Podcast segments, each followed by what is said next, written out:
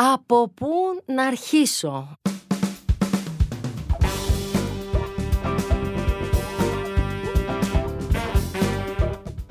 Μου κάνετε, πώς είστε όλοι όσοι έχετε ξεμείνει στις πόλεις, όσοι έχετε φύγει από τις πόλεις και μας ακούτε από νησιά. Λες να υπάρχουν τέτοιοι άνθρωποι. Λες να υπάρχουν άνθρωποι που στις διακοπές τους να ράζουν στην ξαπλώστρα. Αχ, πολύ χάρηκα τώρα που το έκανα εικόνα αυτό, ότι κάποιος αράζει σε μια ξαπλωστρίτσα, ακούει λίγο background το κύμα να σκάει και ακούει και το αγαπημένο του podcast που σιγά σιγά εύχομαι να γίνει το από που να αρχίσω το δικό σας αγαπημένο podcast και χαίρομαι πάρα πολύ γιατί μου στέλνετε feedback ότι μας ακούτε και σας αρέσουμε, οπότε αυτό είναι πάρα πολύ θετικό. Εμείς είμαστε ακόμα εδώ, είμαστε στο στούντιο στο βήμα.gr, είμαι η Ελιάνα Χρυσικοπούλου και σιγά σιγά λέω να αρχίσω.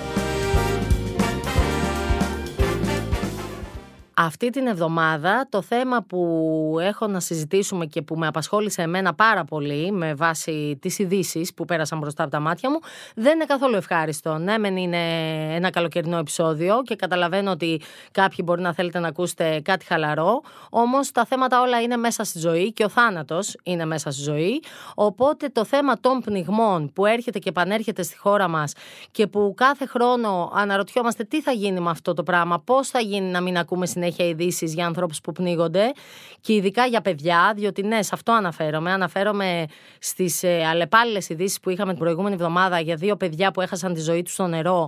Ένα παιδί 6 χρονών στο καβούρι και ένα παιδί 10 χρονών σε πισίνα, στο μέρος που παραθέριζε με τους γονείς του. Είδα λοιπόν, όπως όλοι, την είδηση ότι αυτά τα παιδιά χάσαν τη ζωή τους. Το να πνίγονται παιδιά στη θάλασσα είναι αρκετά σπάνιο. Το 88% των πνιγμών στην Ελλάδα αφορά ανθρώπους άνω των 60 ετών. Τα παιδιά είναι λιγότερα. Κάθε χρόνος στους 400 ανθρώπους συνολικά είναι περίπου 10 τα παιδιά. Δηλαδή είναι αρκετά χαμηλό ποσοστό. Παρόλα αυτά, είναι πολύ ανατριχιαστικό πολύ φρικτό και πολύ αποτρόπαιο να ακούσω ότι ένα μικρό παιδί μέσα σε λίγα λεπτά έχασε τη ζωή του. Όμως αυτές οι δύο ειδήσεις, του εξάχρονου και του δεκάχρονου, αφενός έχουν μεγάλες διαφορές μεταξύ τους ως προς το πώς συνέβησαν τα περιστατικά. Αφετέρου, η αφορμή που μου δόθηκε για να μιλήσω σήμερα για αυτό το θέμα είναι το ότι βεβαίως και διάβασα τις ειδήσεις, βεβαίως και στεναχωρήθηκα. Αυτό που με προβλημάτισε και που με φέρνει αυτή τη στιγμή σε αυτό το μικρόφωνο να μιλήσουμε είναι το ότι έκανα το λάθος την ίδια μέρα να μπω στο Twitter. Έπεσα μπροστά σε ένα tweet το οποίο έλεγε ένα δεκάχρονο παιδί πνίγηκε και σήμερα, αυτή τη φορά σε πισίνα στη Νέα Μάκρη. Τι τα κάνετε, ρε γαμότο, αφού είστε ανάξιοι να τα προσέξετε; Τα παιδιά θέλουν 24 ώρη επιτήρηση. Άμα θέλετε να ράζετε ανέμελοι πίνοντας το φρέντο σας, ας μην τα κάνατε. Δεν είναι σκυλάκια. 400 άνθρωποι μέχρι τη στιγμή που το είδα εγώ είχαν επικροτήσει αυτή την άποψη. Δεκάδες σχόλια είχαν ε, αφήσει από κάτω άλλοι χρήστες οι οποίοι υπερθεμάτιζαν αυτό που λέει το συγκεκριμένο tweet. Έγραφαν ότι τους σκύλους τους προσέχουν καλύτερα. Έγραφαν ότι το παιδί αυτό είχε γονείς που δεν έπρεπε να έχει, ήταν ανάξι, δεν ήταν φτιαγμένοι για γονείς του και κακώς κάνουν οι άνθρωποι παιδιά αφού δεν μπορούν να τα προσέξουν.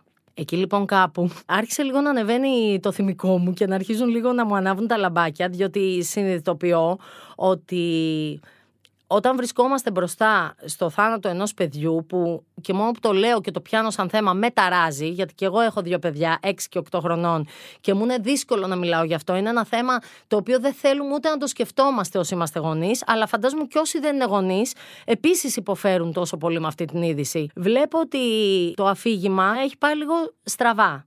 Γιατί ναι, μεν, όταν λέμε ποιος στέει για ένα παιδί που χάνεται από ατύχημα και όχι από ασθένεια, η πρώτη απάντηση, και φαντάζομαι η σωστή στο μυαλό των περισσότερων, είναι ότι φταίνε οι γονείς.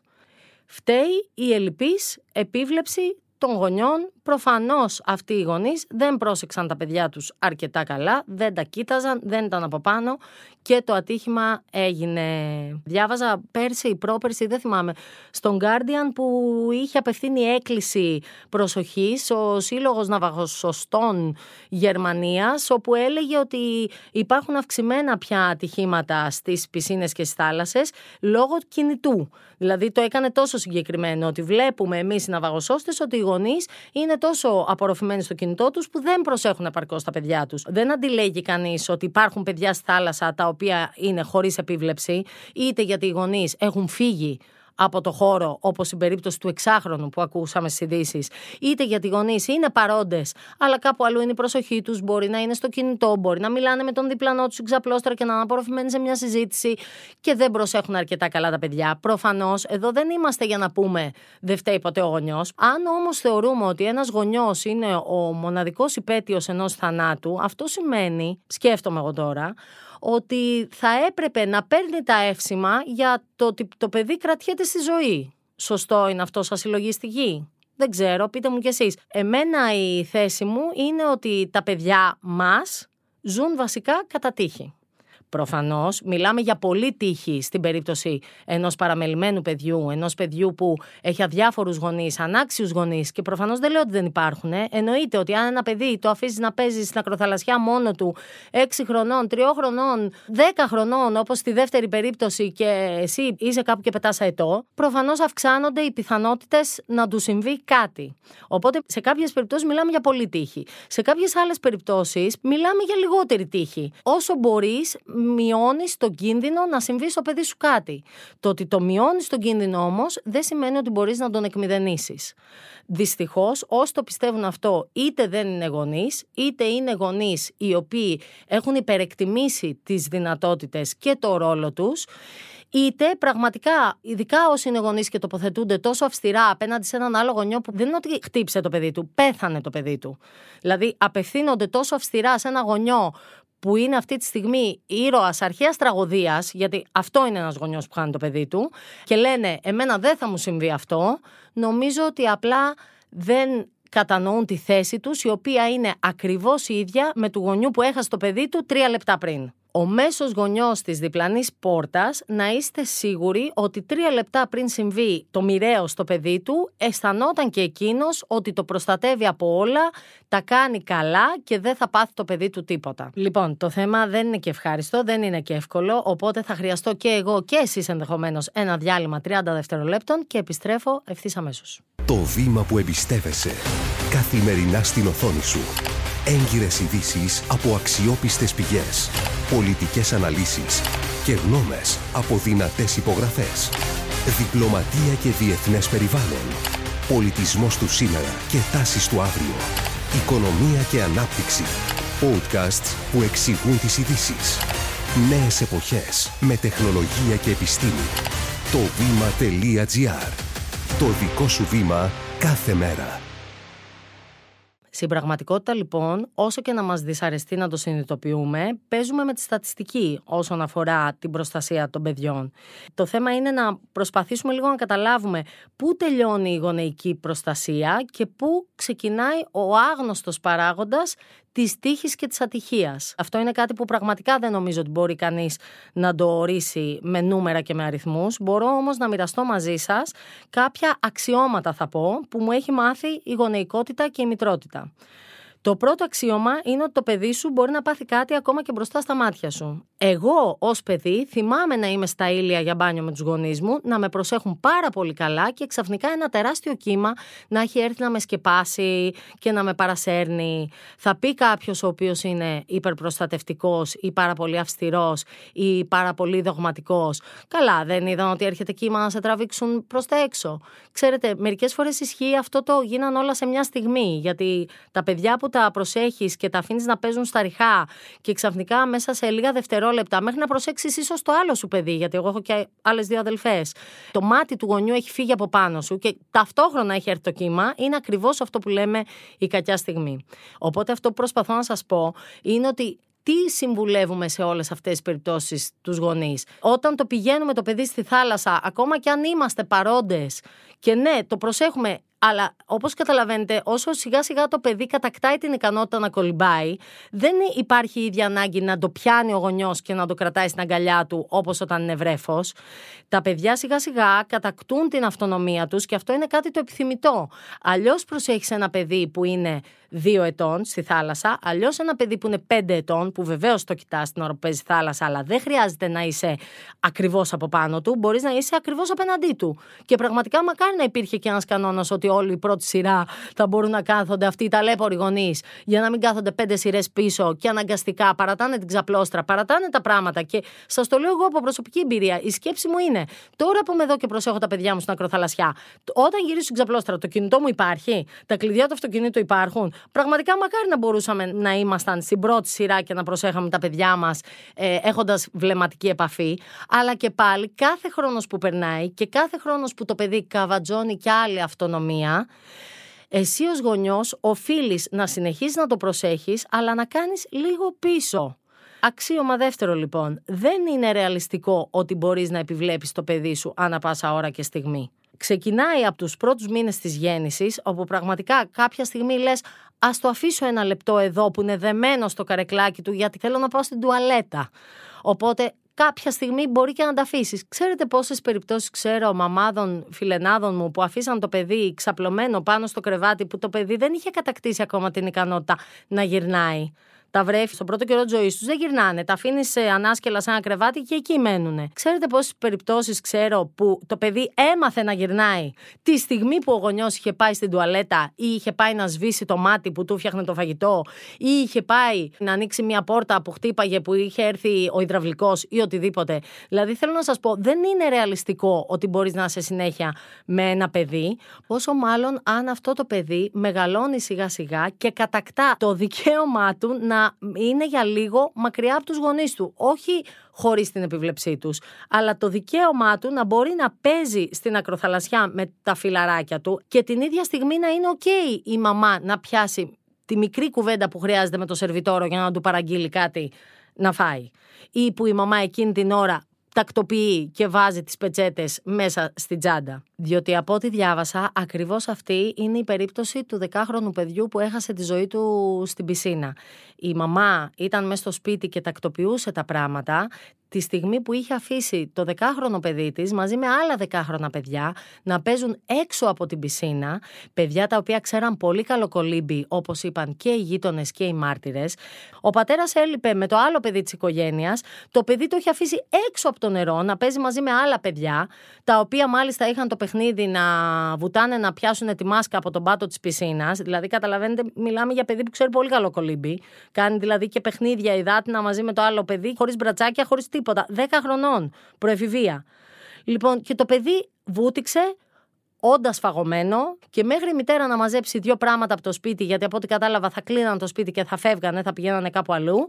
Μέχρι να μαζέψει δύο πράγματα, το παιδί είχε πνιγεί. Και μάλιστα βγήκε ένα βαγοσώστη, ο κύριος Σπύρος Μητριτσάκης, που είναι εκπαιδευτής και ιδρυτής της Lifeguard Ελλάς και είπε ότι μιλάμε για μια πραγματικά άτυχη στιγμή, μία στο δισεκατομμύριο, μη σας πω τρισεκατομμύριο. Για αυτή λοιπόν τη μητέρα, η οποία έχει βρεθεί από τον παράδεισο στην κόλαση, για αυτή τη μητέρα λένε ότι δεν έπρεπε να έχει κάνει παιδιά. Για αυτή τη μητέρα λένε ότι έπρεπε να τα προσέχει καλύτερα. Και κάπως έτσι πάμε να σας πω και αυτό που εγώ θεωρώ τρίτο αξίωμα, το ότι οι υπερπροστατευτικοί γονείς και δεν μιλάω προφανώς για αυτούς που προσέχουν πολύ καλά τα παιδιά τους. Όλοι θεωρούμε ότι προσέχουμε πολύ καλά τα παιδιά μας. Μιλάω για αυτούς οι οποίοι προσπαθούν με κάθε τρόπο, συχνά παράλογο, να προστατεύσουν το παιδί τους από πιθανούς κινδύνους.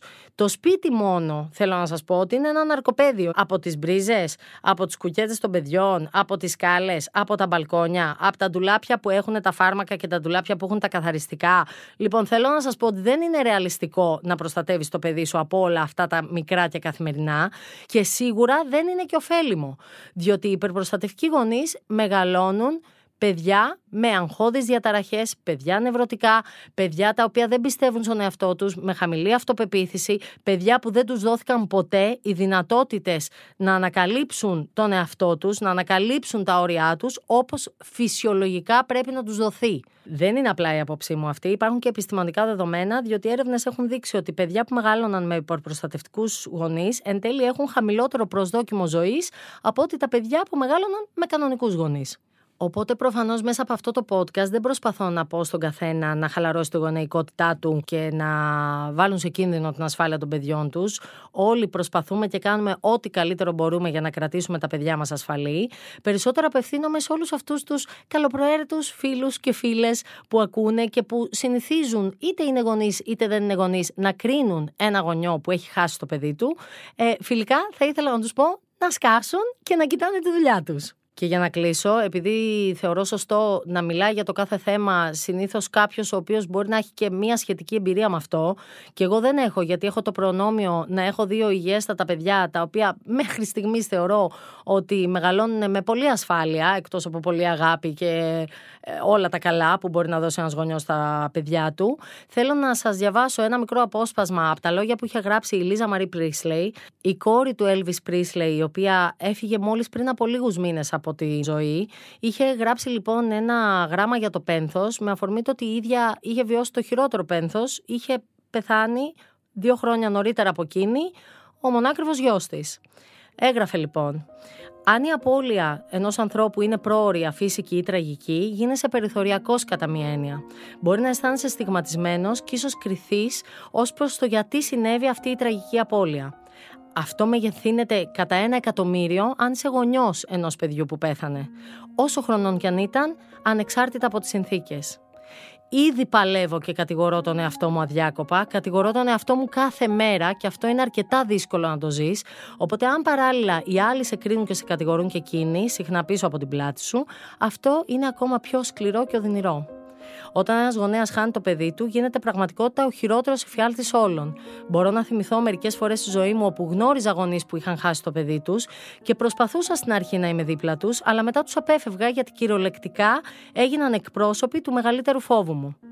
Επίσης, ήπια τους έκρινα και ορκιζόμουν ότι εγώ δεν θα έκανα ποτέ αυτό που ήταν πως ένιωθα ότι είτε έκαναν λάθος με το παιδί τους, είτε δεν το έκαναν και το αμέλησαν και το κακό συνέβη. Και η ίδια καταλήγει.